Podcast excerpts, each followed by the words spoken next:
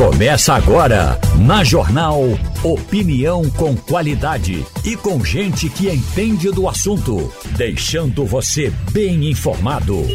Passando a Limpo. Começando o Passando a Limpo aqui na Rádio Jornal, já na bancada conosco Fernando Castilho, Maurício Garcia e Romualdo de Souza, Romualdo direto de Brasília. E eu primeiro quero dar bom dia a todos vocês, bom, bom dia, dia aos ouvintes. Bom dia, bom dia. E, Romualdo, vamos direto para Brasília, Romualdo, porque a informação que você trouxe para a gente aqui na Rádio Jornal já está repercutindo. É, queria registrar que Romualdo trouxe em primeira mão aqui, depois a gente estava acompanhando ali as, as T Vs, depois é que as T Vs começaram a dar, as outras rádios, tudo, mas Romualdo trouxe em primeira mão aqui para a Rádio Jornal, agora na primeira página. Romualdo de Souza, Lula iria embarcar amanhã, não vai mais. Conte pra gente os detalhes. Hoje o presidente da República teria uma reunião com os ministros da área política para resolver problemas de indicação de afiliados que ainda não foram sacramentadas e uma briga, que mais tarde eu trago essa briga, uma briga entre o presidente da Câmara e o presidente do Senado sobre medidas provisórias e também atrasam as ações do governo. Essa reunião já foi suspensa.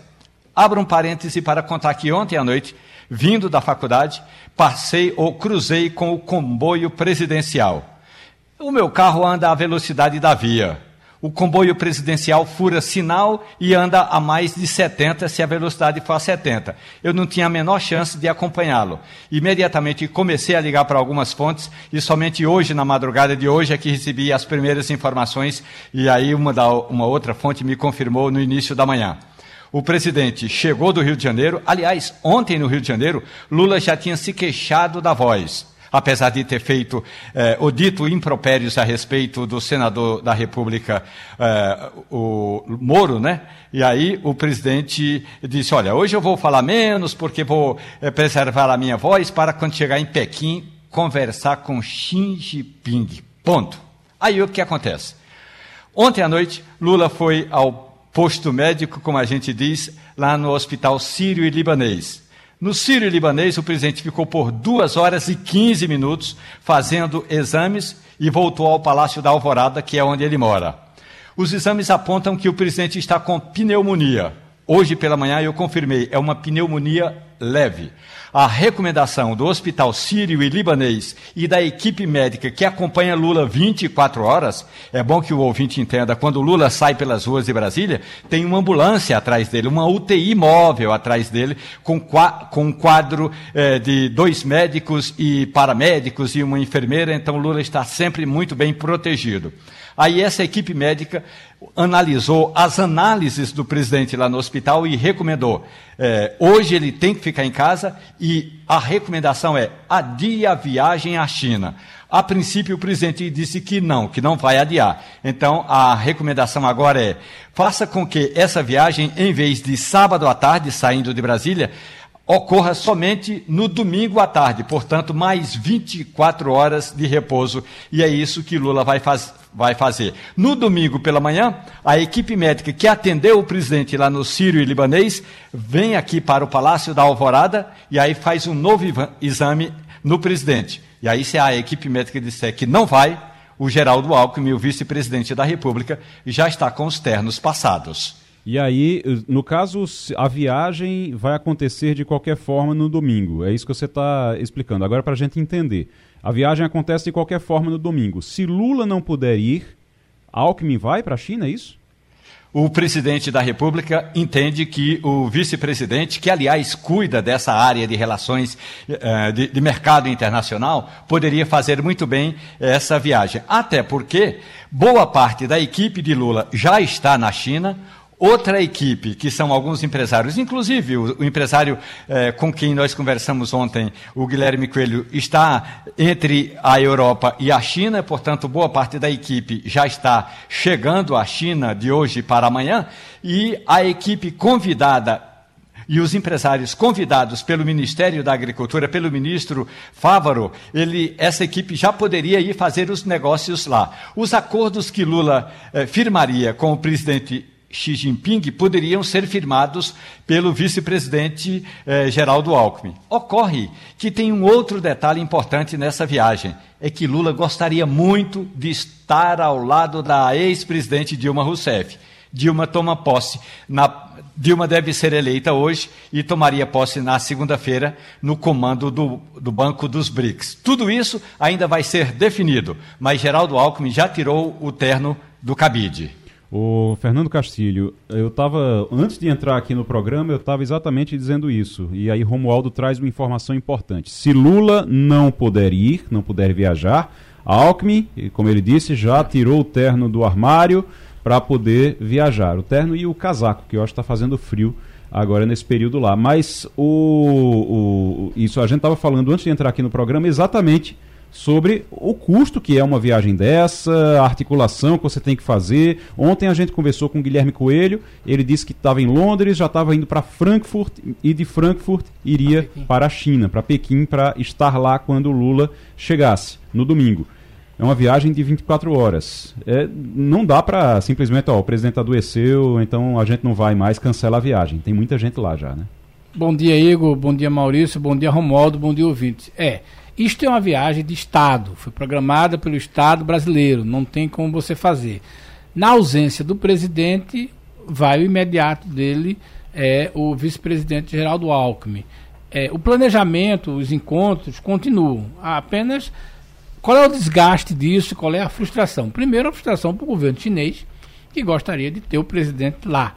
É, o titular é sempre o titular, o vice é sempre a regra três. Né, regra dois, no caso, mas frustra, embora nenhum dos acordos previstos, nenhuma das, das solenidades e nenhum dos encontros bilaterais é, sejam prejudicados.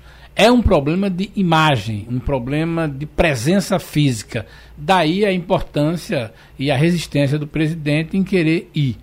Revela um quadro preocupante, o presidente tem esse tipo de de problemas, é uma pessoa com setenta e sete, né? setenta e sete anos, né? Precisa disso, às vezes exagera e é, é, Lula não consegue falar é, numa solenidade menos de quinze minutos, né? Ele consegue falar meia hora tranquilamente, isso força, isso coisa, o contato direto com as pessoas, essa gripe acaba, uma gripe é uma virose, uma pneumonia, como você pode até dizer, é uma, uma evolução de uma gripe muito forte. Tomara que seja bom, é importante que a gente torça para que o presidente se recupere logo, que ele possa viajar, mas do ponto de vista das relações internacionais, do ponto de vista dos acordos, do ponto de vista da importância política, está tudo resolvido. O problema é que não é Lula que vai estar ao lado de Xi Jinping, se for o caso. Agora, isso acontece num momento que ele vinha sendo muito criticado, Lula vinha sendo muito criticado por conta, por culpa dele próprio, né? Por conta das coisas que ele vem falando. Primeiro ele disse que, numa entrevista, que queria se vingar de Sérgio Moro, usou uma expressão que a gente nem usa aqui, inclusive que eu nem vou usar aqui. Depois ele diz que toda aquela operação, tudo que foi feito para impedir a quadrilha, uma, uma quadrilha do, ligada ao, P, ao P C C que estava fazendo ali, estava se armando para sequestrar ou até matar o ex-juiz e agora senador Sérgio Moro, aí ele diz ontem que é uma armação do Moro. Me então preocupa. Ele vinha numa situação muito complicada, né, Maurício? É, e agora até talvez ele tenha um tempinho maior para tentar resolver limpar um pouco do que ele, do que ele fez. É, mas mais do que isso até, eu acho que se ele ficar um dia a mais, se ele acabar ficando só vinte e quatro horas a mais aqui adiando a viagem dele, ele tem mais um tempinho até para conversar, acertar algumas coisas. Essa questão que o Romualdo levantou também da briga do presidente do Senado com o presidente da Câmara é algo importantíssimo, fundamental. Tem uma série de medidas provisórias que dependem dessa união, desse acordo dos dois, e bloquear isso é uma série de problemas já no início do governo. Vale lembrar que a gente não tem nem quatro meses de governo, né? E é uma coisa, tudo bem, e o governo tem aquela postura, ah, mas é uma briga do, do legislativo, nós não vamos nos meter, mas ele, quem perde com isso mais é o executivo, porque tem seu, principalmente a própria criação dos novos ministérios estão dentro dessas medidas provisórias que estão presas na, no, no Congresso. Então isso é preciso também arrumar, e é um tempinho a mais. Se ele já não for, mais tempo ainda aqui para cuidar da, da nossa cozinha, das coisas daqui. Oi, e, acho, e acredito que as coisas com internacionais, o Geraldo Alckmin tem plena capacidade para tocar isso. O Romualdo, aqui, que é especialista em comunicação não visual, pode nos, nos ajudar nisso. Mas a coisa que mais me impressionou foi o tom dessa fala.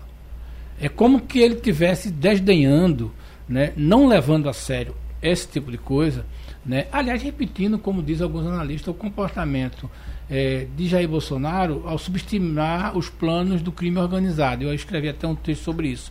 É, o, o P C C evoluiu para um novo tipo de estágio que podemos estar é, encontrando isso. Mas o que me preocupou, o que me chamou a atenção como telespectador, é o tom de brincadeira, o tom jocoso, como dizendo assim, vou fazer isso. É, não dá para fazer esse tipo de coisa. E aí o choque maior veio da reação, né? E aí você também escreveu um texto ontem. Como é que fica o ministro Dino? Como é que fica a Polícia Federal?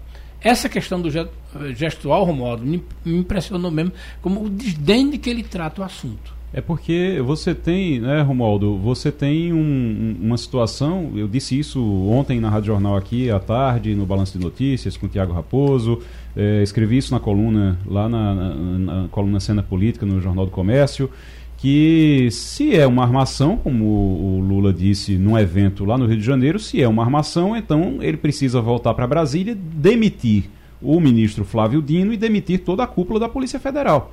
Porque Flávio Dino diz que está acompanhando essa investigação e para poder culminar nessa operação há quarenta e cinco dias. A Polícia Federal está há mais de um mês também. O Sérgio Moro diz que desde o início do ano que já estava sabendo, que já tinha sido informado e que estava acompanhando. Então ele tem que demitir o ministro, o ministro Dino e também a cúpula da Polícia Federal inteira.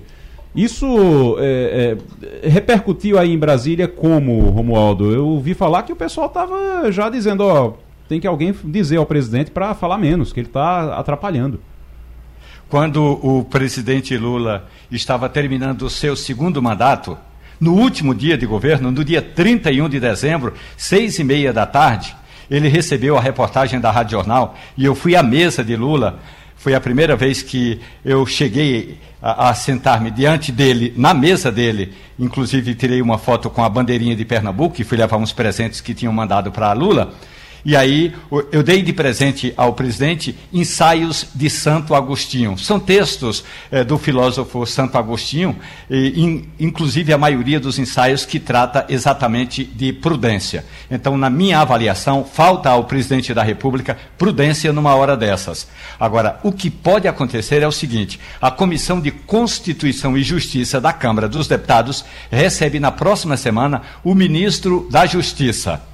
Flávio Dino vai prestar esclarecimentos, primeiro, inicialmente, seriam somente sobre os atos de oito de janeiro. E por quê? Porque o governo está barrando, ou tentando barrar, a C P I do oito de janeiro. Como é que um governo, e a maioria dos governos barra a C P I, mas como é que um governo barra a C P I? Trabalhando, injetando recursos eh, com emendas parlamentares para que os deputados e senadores retirem o apoio àquela comissão. Então é assim que o Palácio do Planalto está fazendo. Em troca, o ministro se comprometeu a ir falar aos deputados numa reunião ampla da C C J para que ele pudesse contar os detalhes e até porque o governo decidiu é, brecar, fechar, censurar todas as imagens daquele oito de janeiro.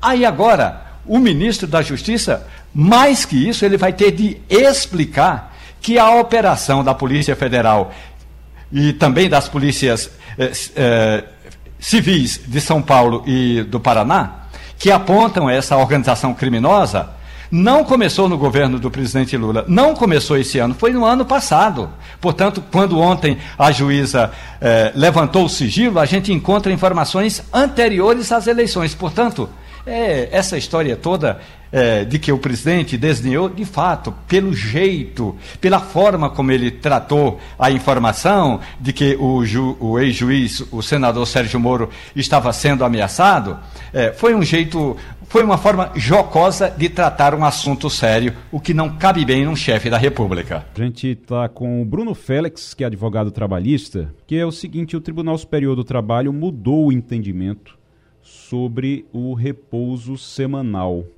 O repouso semanal é, que é uma decisão que pode onerar as empresas.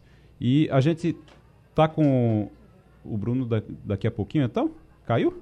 Tá, então vamos continuar aqui conversando. Daqui a pouquinho a gente vai voltar a falar sobre isso. Ah, tá, pronto. Agora ele tá, ele tá ali. Tá ali agora, ele tá, ele tá... A imagem dele com a gente, então. Tudo bem, doutor Bruno? Como é que vai? Gente, bom dia a todos. Muito bom dia. Doutor Bruno, o Tribunal Superior do Trabalho mudou esse entendimento e sobre o repouso semanal. Explique pra gente o que é que muda.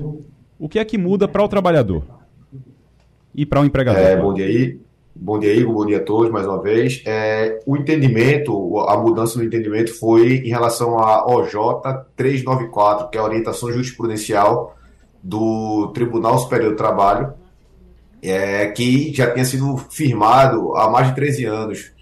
E, e o que é que muda na prática? É, o antigo entendimento era de que as horas extras prestadas de maneira habitual, elas não repercutiam é, no... descanso semanal remunerado, repercutia, mas repercutia sobre férias, décimo terceiro, o aviso prévio e o F G T S.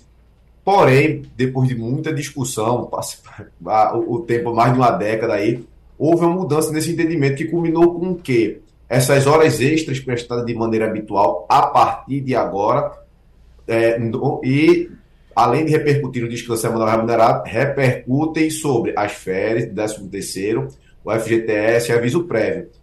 E, na verdade, é, houve uma correção, era, era um critério matemático.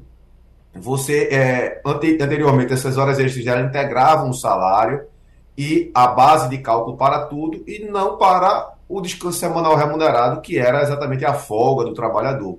E essa mudança apenas, na minha humilde opinião, ela apenas fez corrigir um, um erro histórico aí, bem longo aí. Vai haver um aumento é, nos casos futuros, fique claro, Igor, é, para as empresas, obviamente, um aumento muito pequeno, mas para os casos que já foram encerrados ou para as horas extras que foram prestadas antes de dois mil e vinte, o entendimento continua valendo, é o entendimento anterior. Então, só para só para esclarecer, as pessoas antes, o senhor está falando de horas extras que eram feitas de maneira habitual. É aquela pessoa que ela faz uma hora extra todo dia, que faz uma, duas horas extras todo dia. Esse é, é, é esse trabalhador que vai ser afetado, então. Exato. O tra... vamos, vamos dar um exemplo prático. É, o trabalhador, via de regra, ele tem que trabalhar, ele trabalha, né? Ele tem que trabalhar, ele trabalha por oito horas por dia. É, se esse trabalhador, trabalhador ele trabalhar uma hora, ou seja, trabalhar nove horas por dia, trabalhar dez horas por dia, ou seja, uma hora extra a mais, duas horas extra a mais, todos os dias, ou de maneira habitual, quatro dias, cinco dias, é, essa hora extra aí, essa uma hora, essas duas horas extras a mais, ela vai repercutir nas férias, no décimo terceiro, no F G T S, no aviso prévio dele, anteriormente, em cima do descanso semanal remunerado.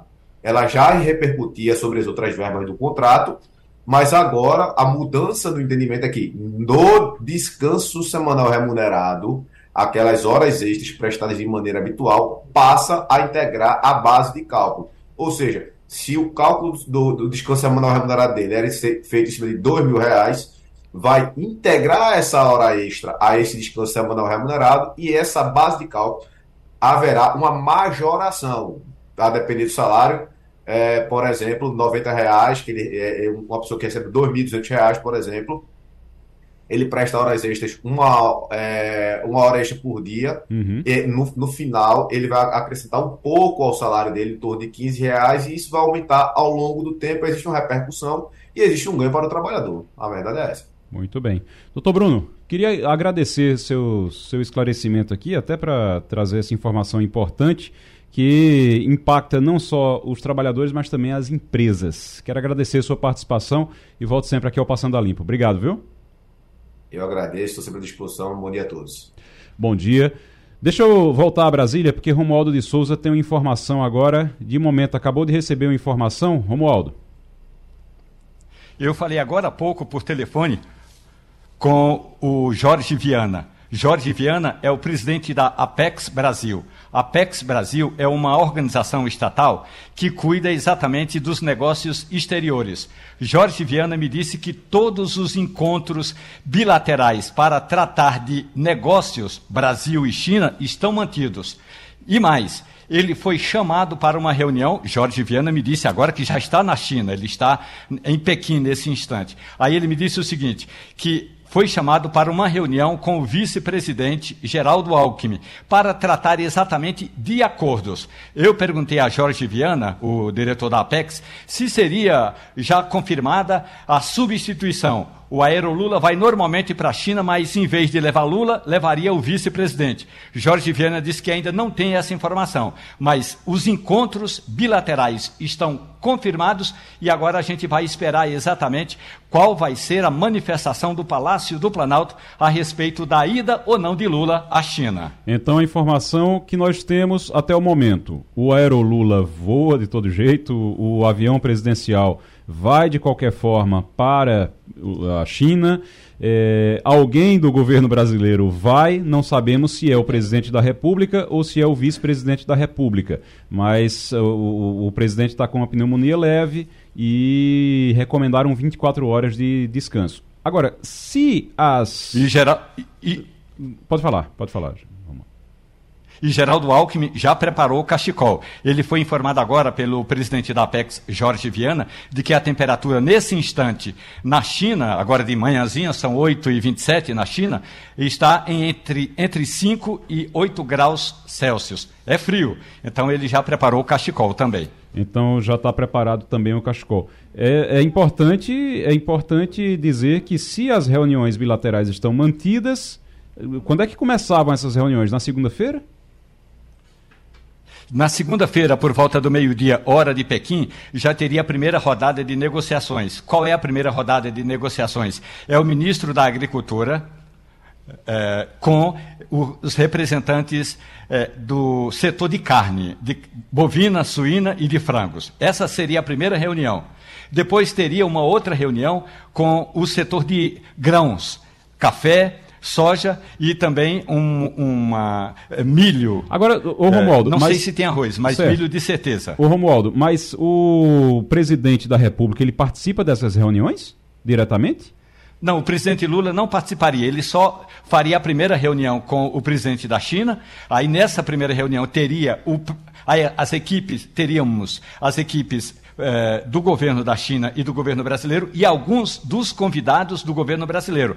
O representante da AproSoja, da AproSoja de certeza estaria nessa reunião. Aí depois Lula se reuniria ou se reunirá com Xi Jinping em separado e as equipes de governo dos dois países vão tratar das duas agendas bilaterais. E aí, novamente, terá um novo, uma, novo encontro de Lula com o governo chinês para assinar aqueles atos bilaterais. É uma semana, então, de, de programação, não é isso?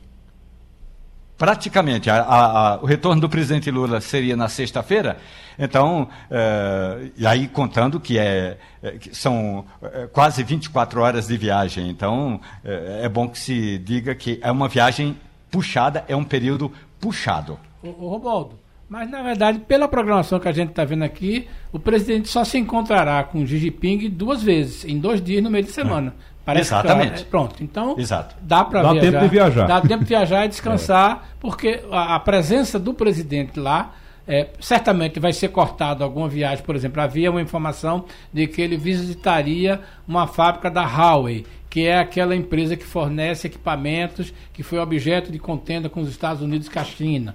Mas, nesse caso, parece claro que o presidente vai...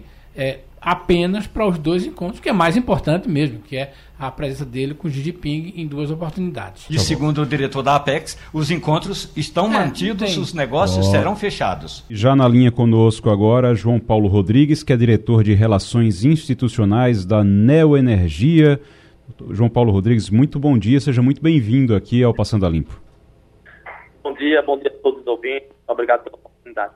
A Neoenergia, o, vocês, os representantes da Neoenergia, estiveram com a governadora Raquel Lira esta semana, logo depois do acordo que foi homologado eh, entre o governo federal e o governo do estado, e ficou acertado um investimento da Neoenergia em Noronha. Eu queria que o senhor detalhasse esse investimento para a gente. Eu sei que tem a ver com energia, claro, e tem a ver, mas tem a ver com energia renovável ali na área de Fernando de Noronha. Como é que funcionaria, como é que vai funcionar essa parceria?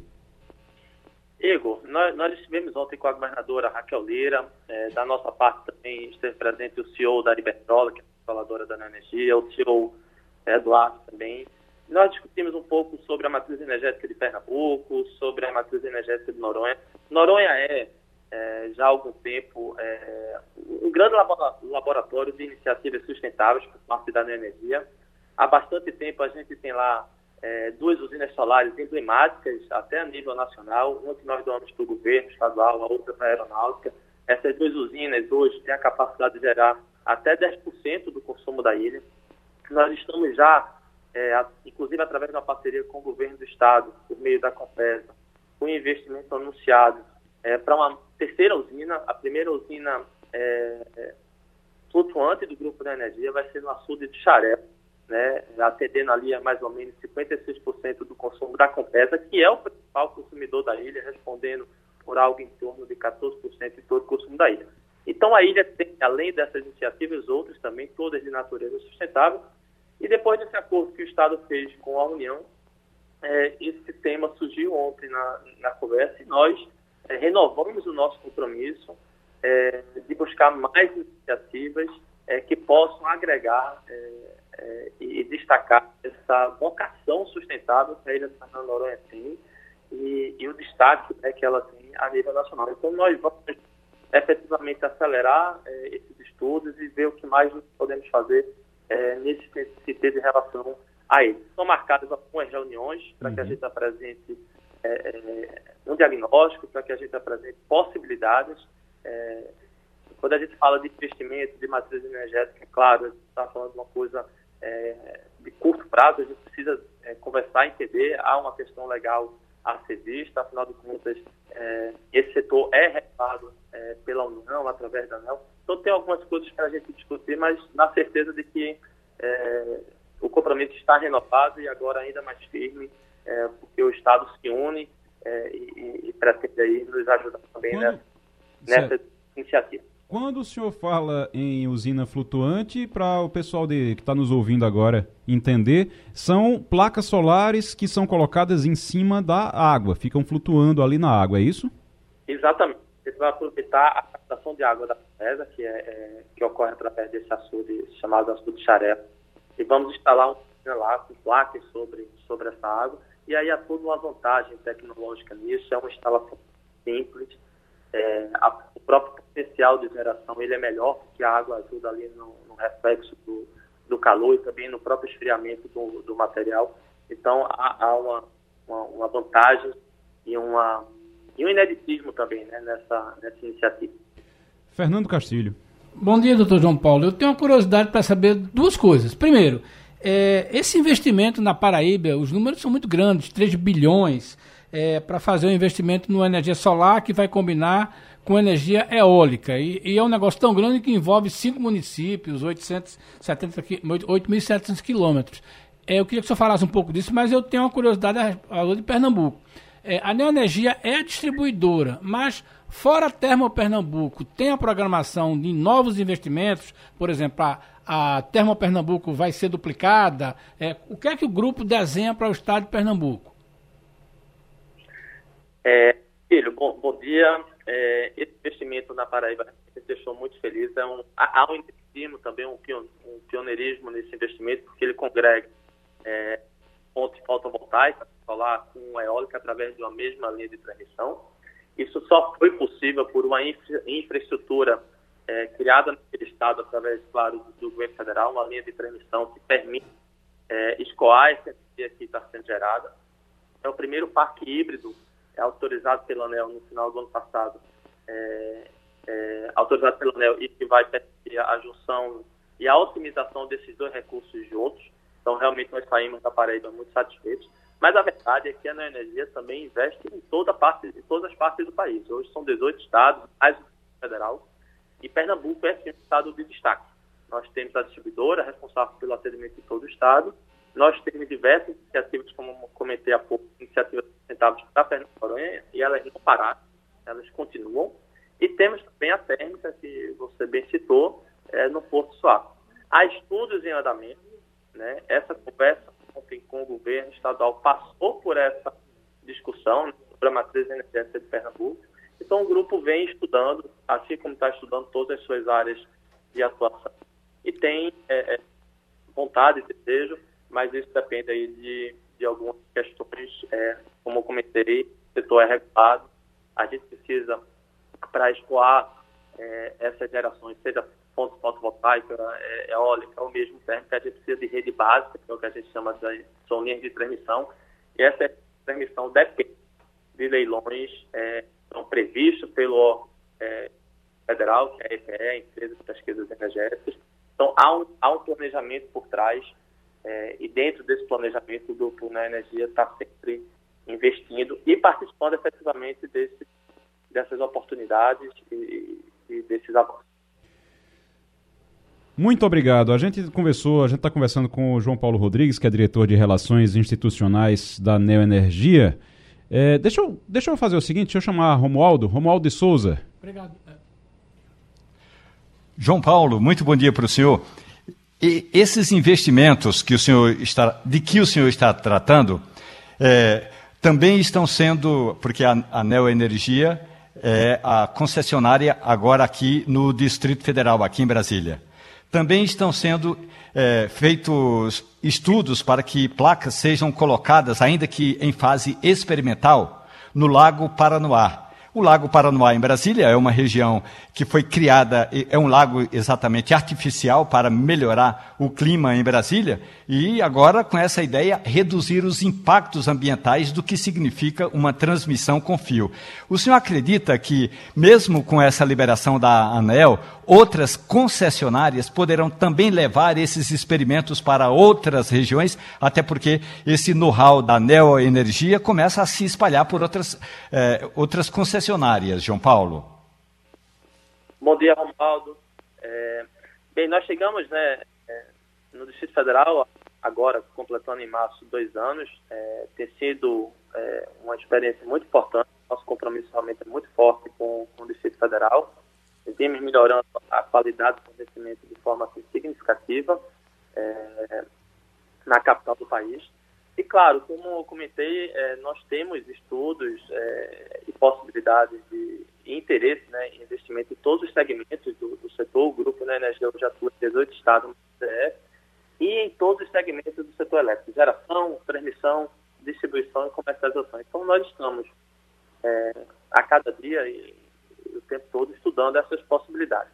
Em relação ao, ao, ao, ao lago, especificamente, não há um estudo da nossa parte nesse sentido, mas por ser uma, por ser uma, é, uma superfície, é, assim como o açude de Xarel, é viável, imagino que seja viável, dentro aí dessa análise mais ampla de escoamento da energia e de, é, de autorização do, do órgão regulador, da ANEEL, do próprio Ministério.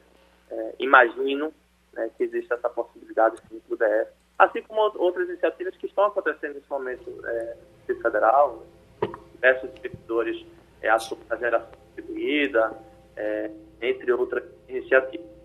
João Paulo Rodrigues, diretor de Relações Institucionais da Neoenergia, muito obrigado pela participação. Fabíola Góes já está conosco agora, direto de Washington, aqui no Passando a Limpo, na Rádio Jornal. Fabíola, muito bom dia para você. Bom dia, Igor. Bom dia a todos. Trump já foi preso. O Trump não foi preso e os promotores estão dizendo que ele criou uma falsa expectativa dessa prisão.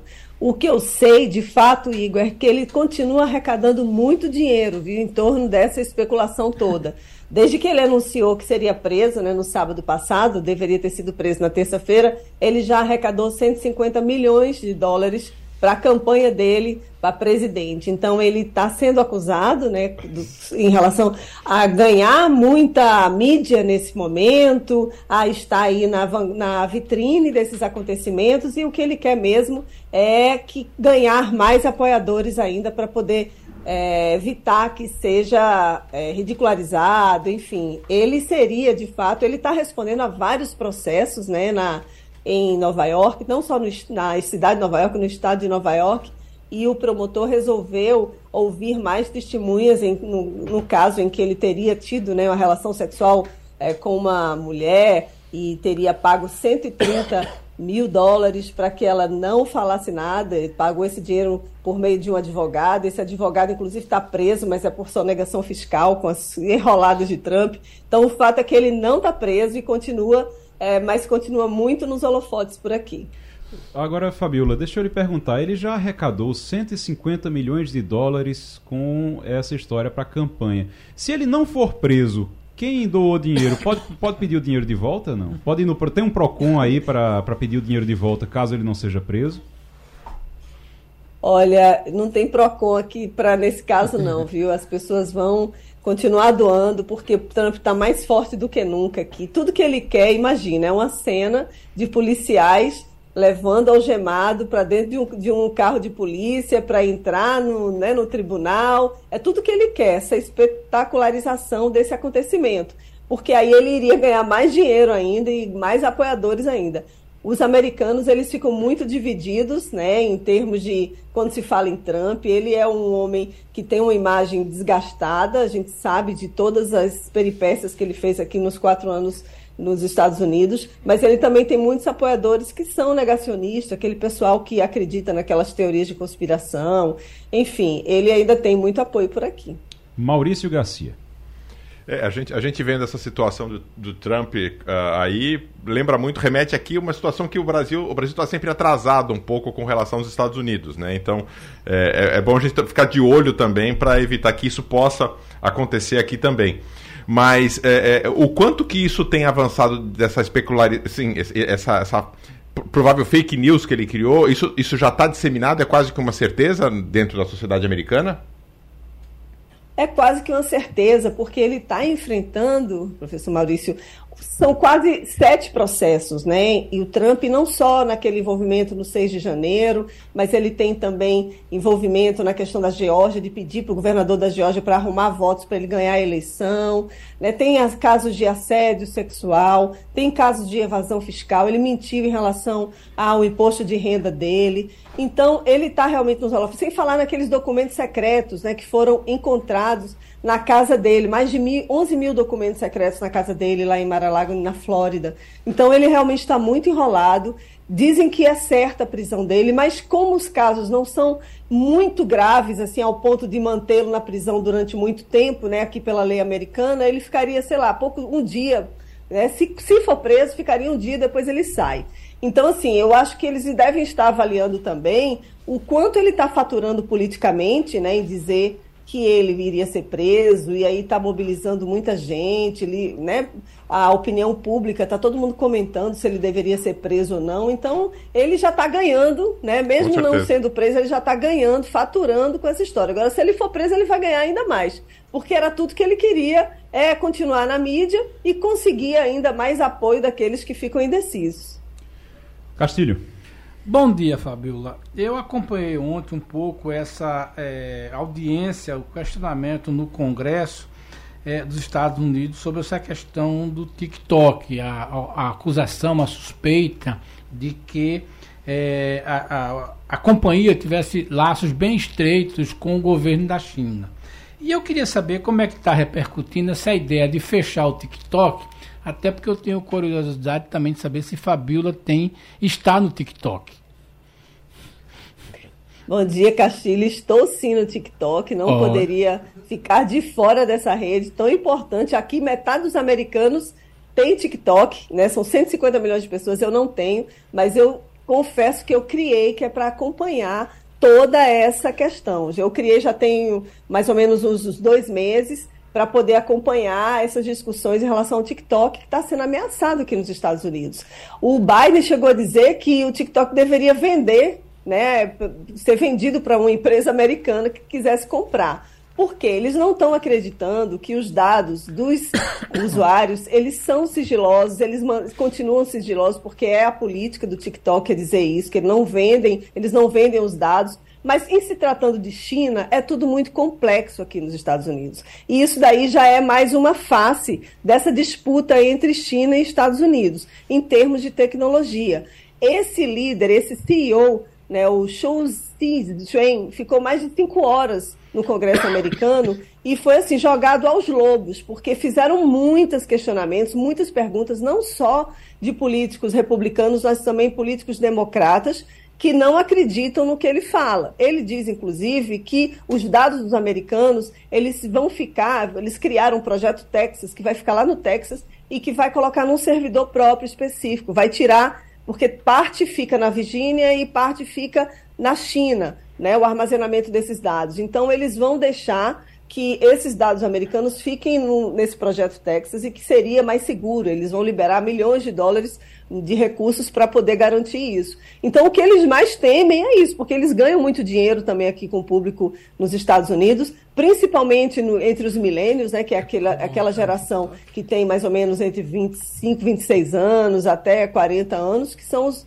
maiores usuários do TikTok. Aqui faz muito sucesso também. Agora é uma rede social chinesa, uma plataforma chinesa, e o governo americano, no mês passado, já disse que não quer que nenhum órgão americano federal tenha conta no TikTok, porque eles estão com essa teoria aí de que a China vai, inclusive, vai influenciar, olha só, ideologicamente, os americanos para virarem comunistas, imagina. Então, eles têm ainda essa, essa, essa crença, né, de que poderia vazar informações do governo americano, e aí eles não querem que isso aconteça.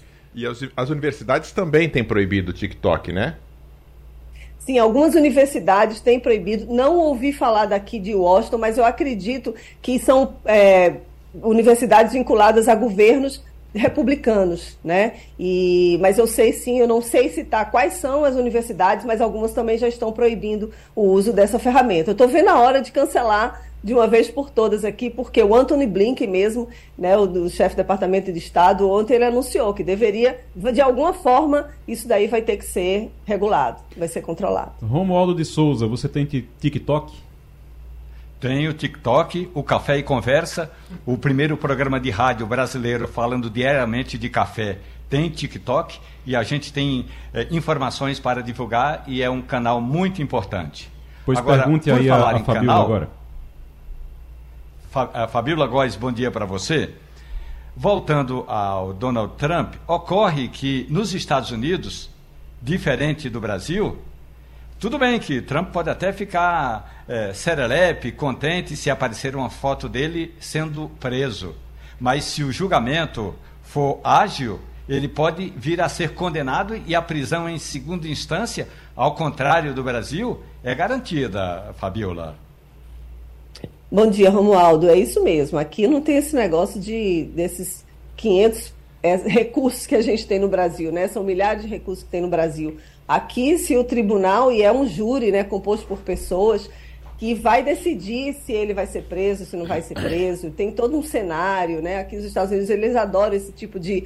de julgamento, e é televisionado e acompanhado. Agora, o promotor, ele pode decidir, inclusive, ele tem esse poder de não querer que o Trump seja algemado, né? Até porque ele pode argumentar que seria um, teria um risco de queda pela idade dele, que seria mais avançada. Então, o promotor também pode evitar que essa espetacularização aconteça nesse caso.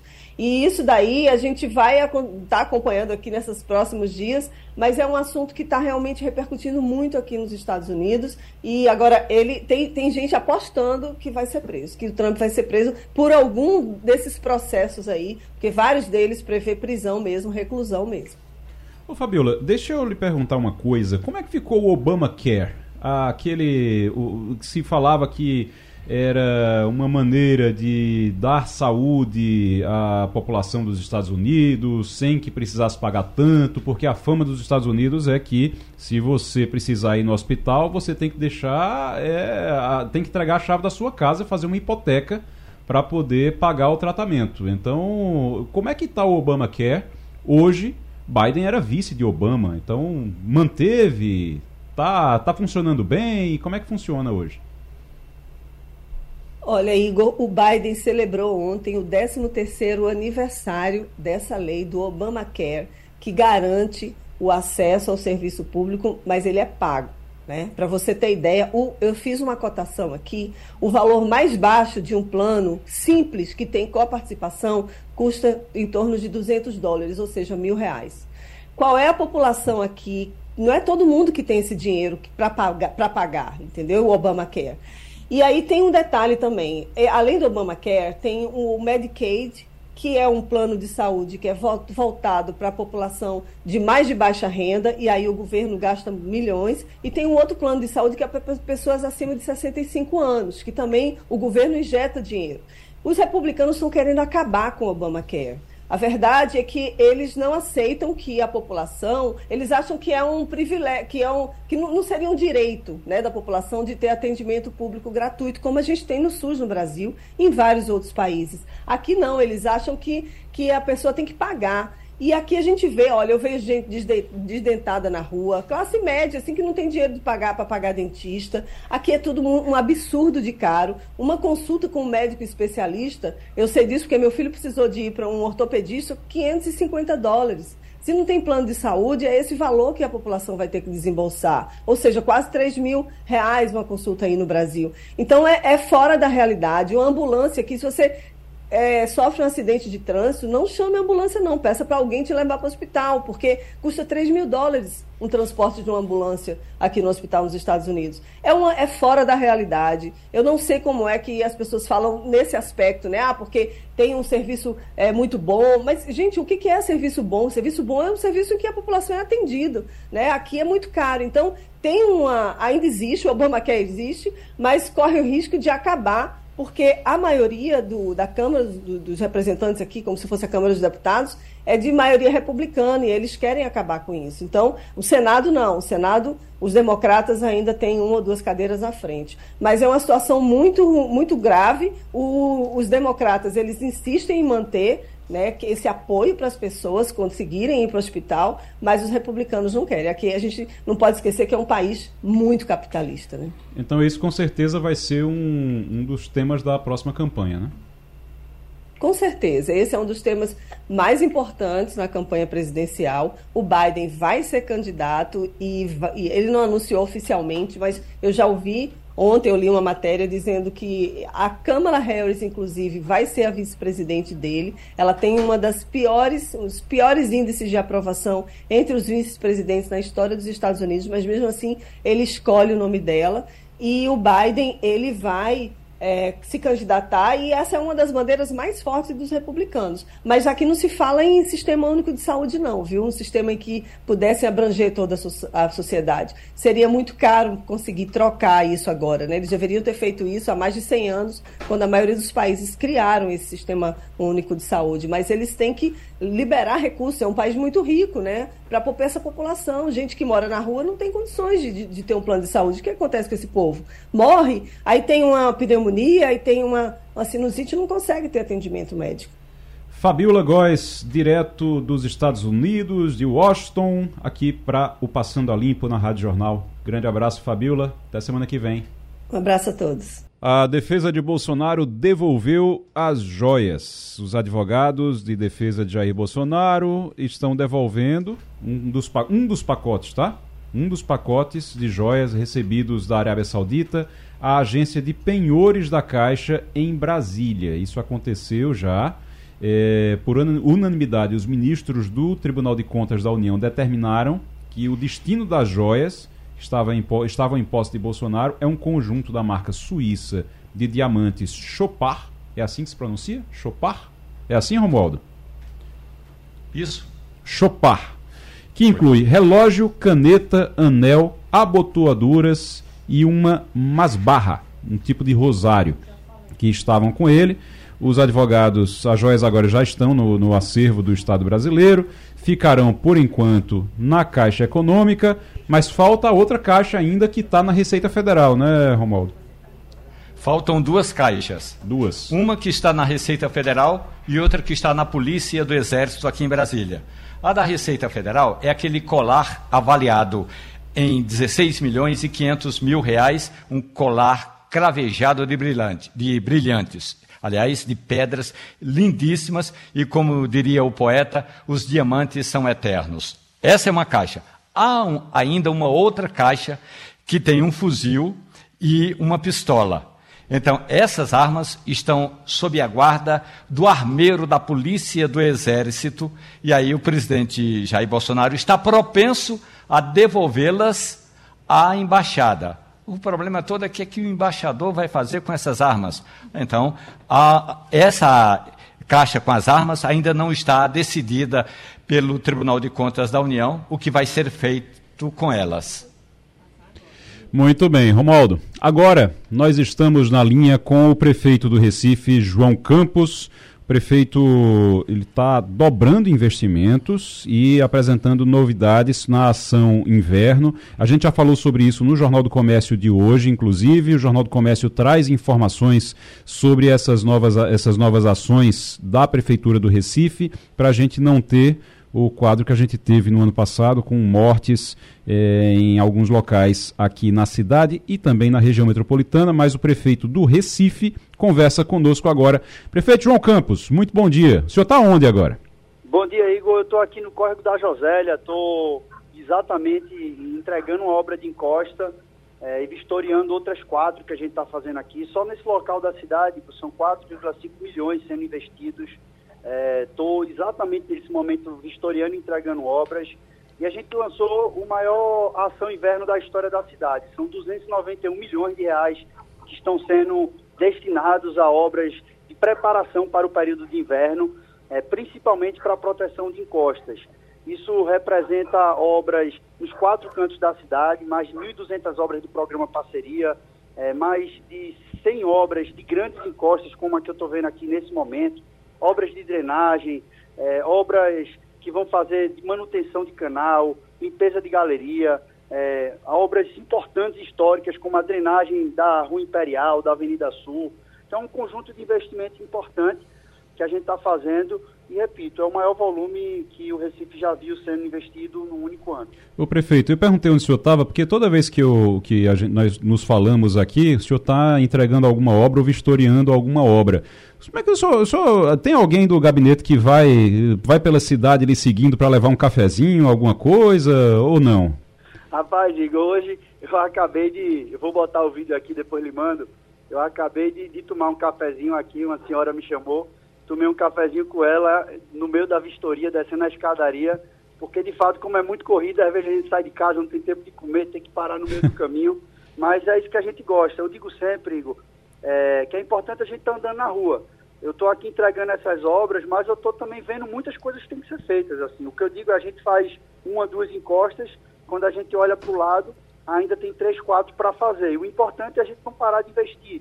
A gente, enquanto eu estou aqui entregando essas obras, é, eu encontrei uma equipe da prefeitura que está fazendo um projeto. Então, tinha aqui uma equipe de topógrafos.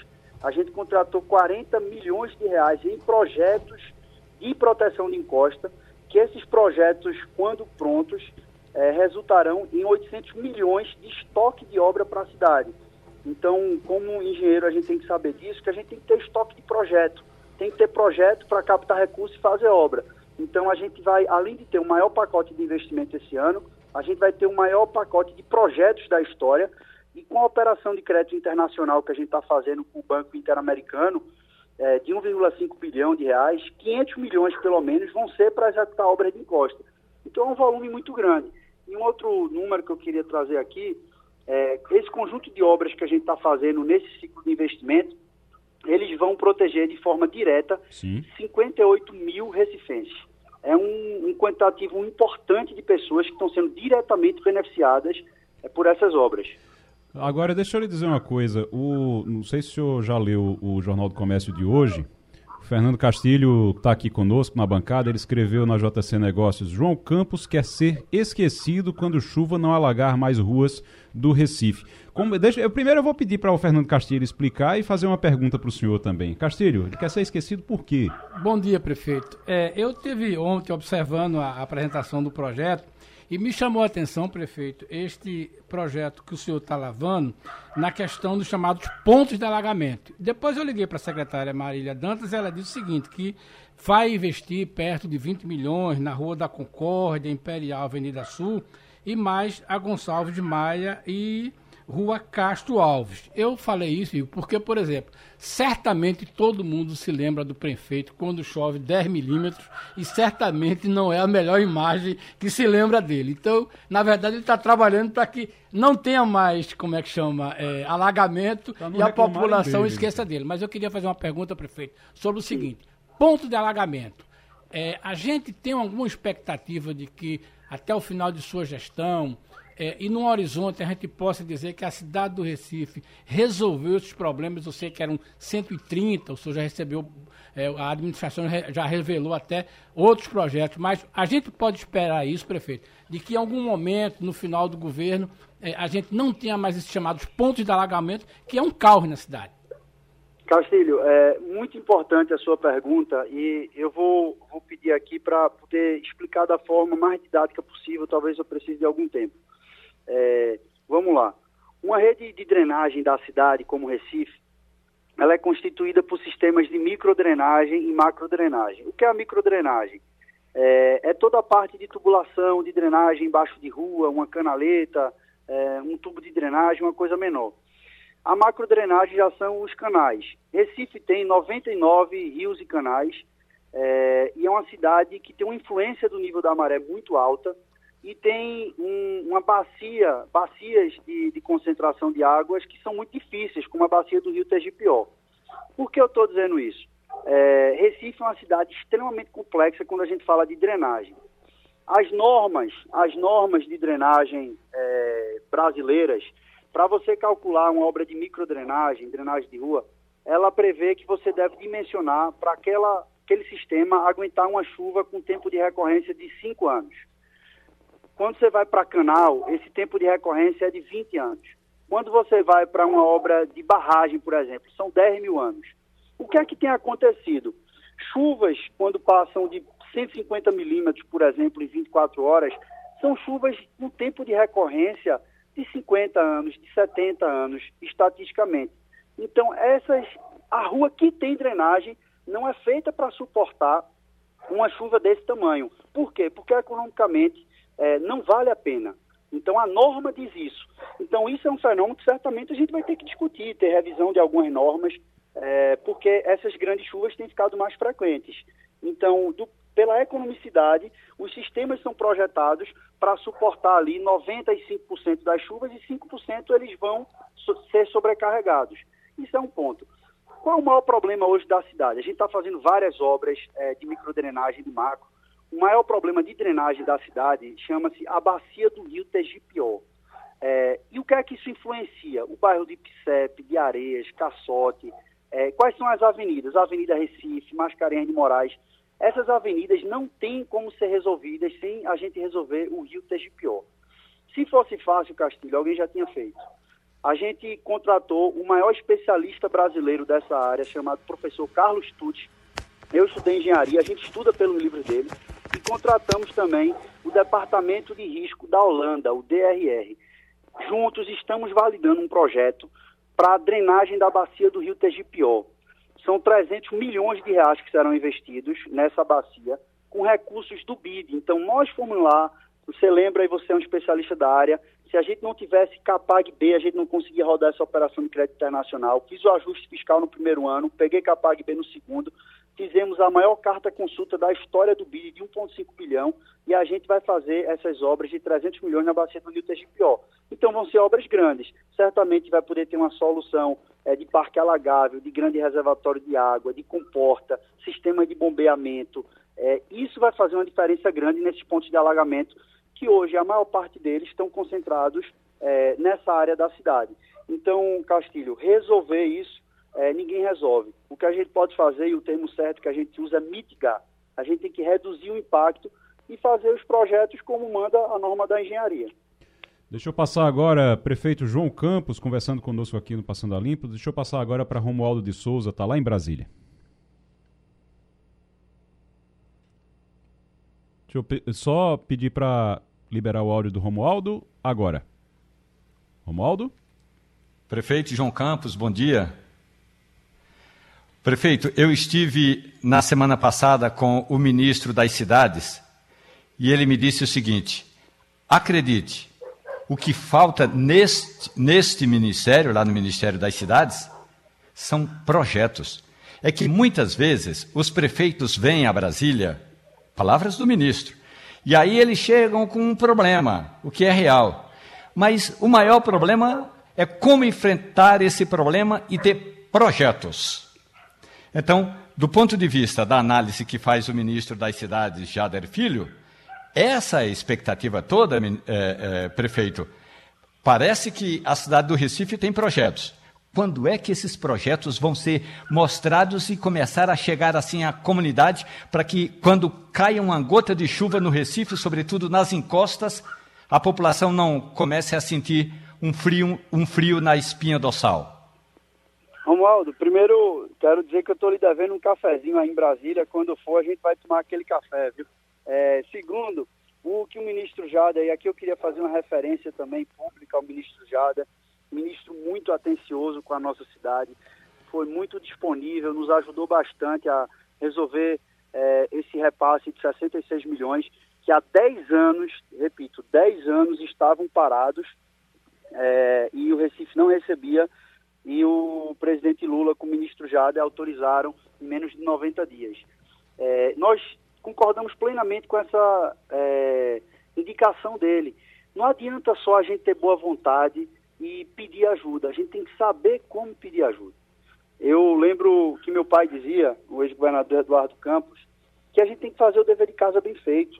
Como é que ele conseguia as coisas para Pernambuco naquela época? Ele fazia o dever de casa, ele preparava o projeto, ele buscava a linha de financiamento, ele garantia todas as certidões negativas do Estado, ele tinha a capacidade de execução, colocava tudo isso no roteiro e apresentava. Foi isso que eu fiz. Quando a gente contratou, imagina o que é, quarenta milhões em projeto de contenção de encostas. Isso vai gerar um estoque de oitocentos milhões de reais. O que o governo federal tem nesse ano para gastar no Brasil inteiro é algo em torno de duzentos milhões. Eu tenho quatro vezes mais projeto do que o governo federal tem para executar de obra no Brasil inteiro. Então, a gente tem um estoque fenomenal de projeto. O que é que eu estou fazendo? Recurso próprio, recurso de operação de crédito, recurso de convênio, a gente vai alocando.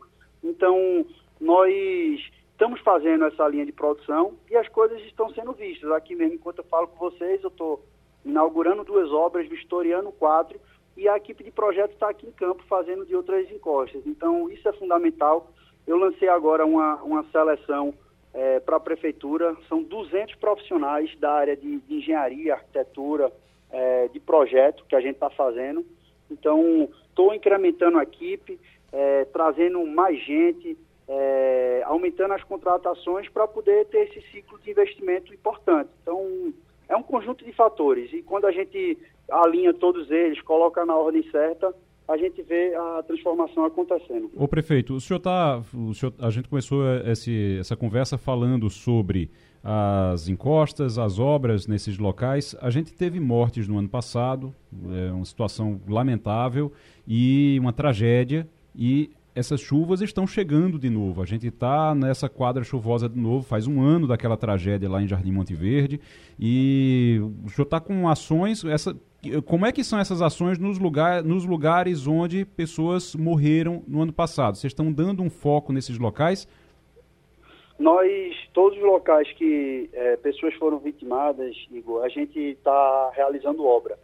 É, isso é inclusive um ponto que eu disse publicamente. Você pode, pode olhar todas as cidades onde pessoas foram vitimadas. Eu garanto que Recife é a única onde todos os pontos onde ocorreu algum sinistro, uma obra está sendo realizada pela prefeitura. É, qual é o grande desafio, Igor? Nós temos catorze mil pontos de risco na cidade. Passamos aí vários anos sem nenhum tipo de repasse, nem financiamento do governo federal para esse tipo de ação. A gente está fazendo a nossa parte. É, eu repito, esse ciclo de investimento, a gente vai garantir proteção para cinquenta e oito mil pessoas. Então, cinquenta e oito mil pessoas estarão protegidas, só por esse ciclo de investimento. É, mas, infelizmente, e, e, e é natural, é, muitas vezes você é lembrado por, por aquilo é, que não aconteceu, né, que não foi feito. Ninguém vai resolver, quem está me ouvindo aqui, eu quero deixar muito claro, eu hora nenhuma vou afirmar que eu vou resolver todos os problemas da cidade em quatro anos. Não tem como, isso é, é humanamente impossível você resolver todos os problemas da cidade em quatro anos. O que a gente tem que fazer é ter muita intensidade, acelerar o ritmo, volume, a quantidade e priorizar. Então, o que a gente pegou? Todos os pontos três e quatro de risco da cidade, projetos sendo executados. Isso nunca foi feito na história do Recife.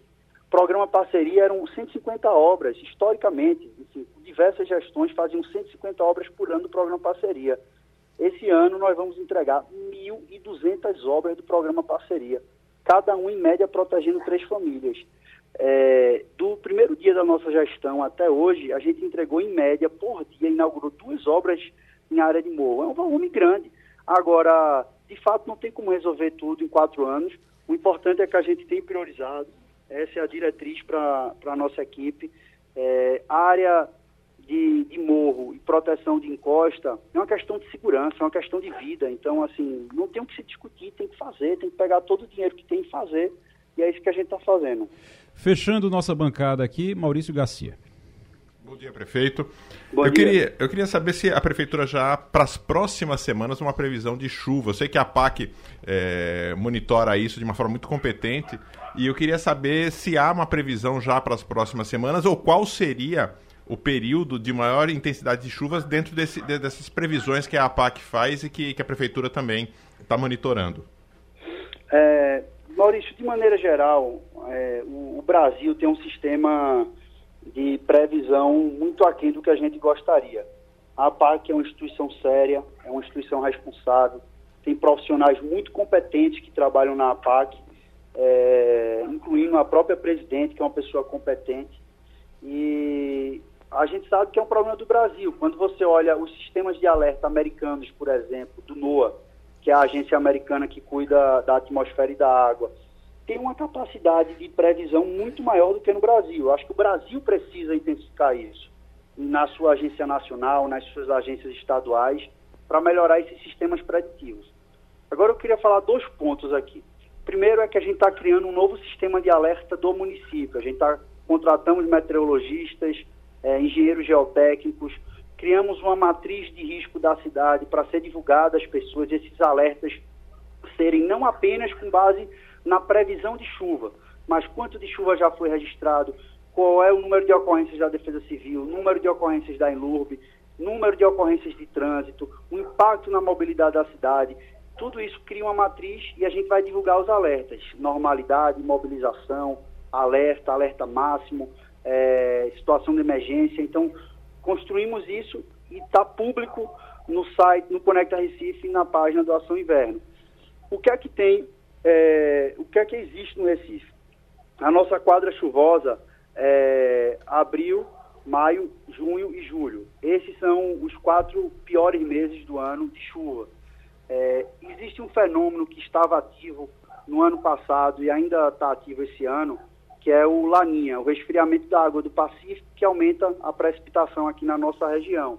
Esse fenômeno tem perdido força, eu estou dizendo isso, eu não sou um especialista da área, mas isso é o que os especialistas estão dizendo. Ele tem perdido força, é, e essa redução de força dele e uma virada para o El Niño, para a nossa cidade, é, ajuda a uma tendência de redução de chuva se isso acontecer. Ainda não tem precisão de quando isso vai acontecer, mas a tendência é que do primeiro para o segundo semestre desse ano isso aconteça. Se isso acontecendo, é bom para o Recife, porque é uma tendência de redução do volume de precipitação. Mas, como eu disse, há ainda uma insegurança, uma incerteza muito grande em termos de Brasil, É, dessas previsões.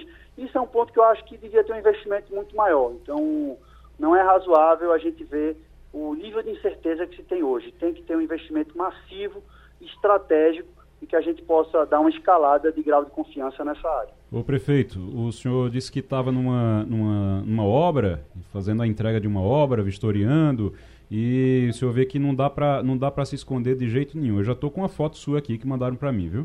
Já estou com uma foto sua aqui. O senhor está de camisa branca, com a calça jeans, está dando, já no telefone aqui, conversando com a gente agora. Vou até mostrar a foto para o pessoal que está aqui nos acompanhando pela internet, olha só.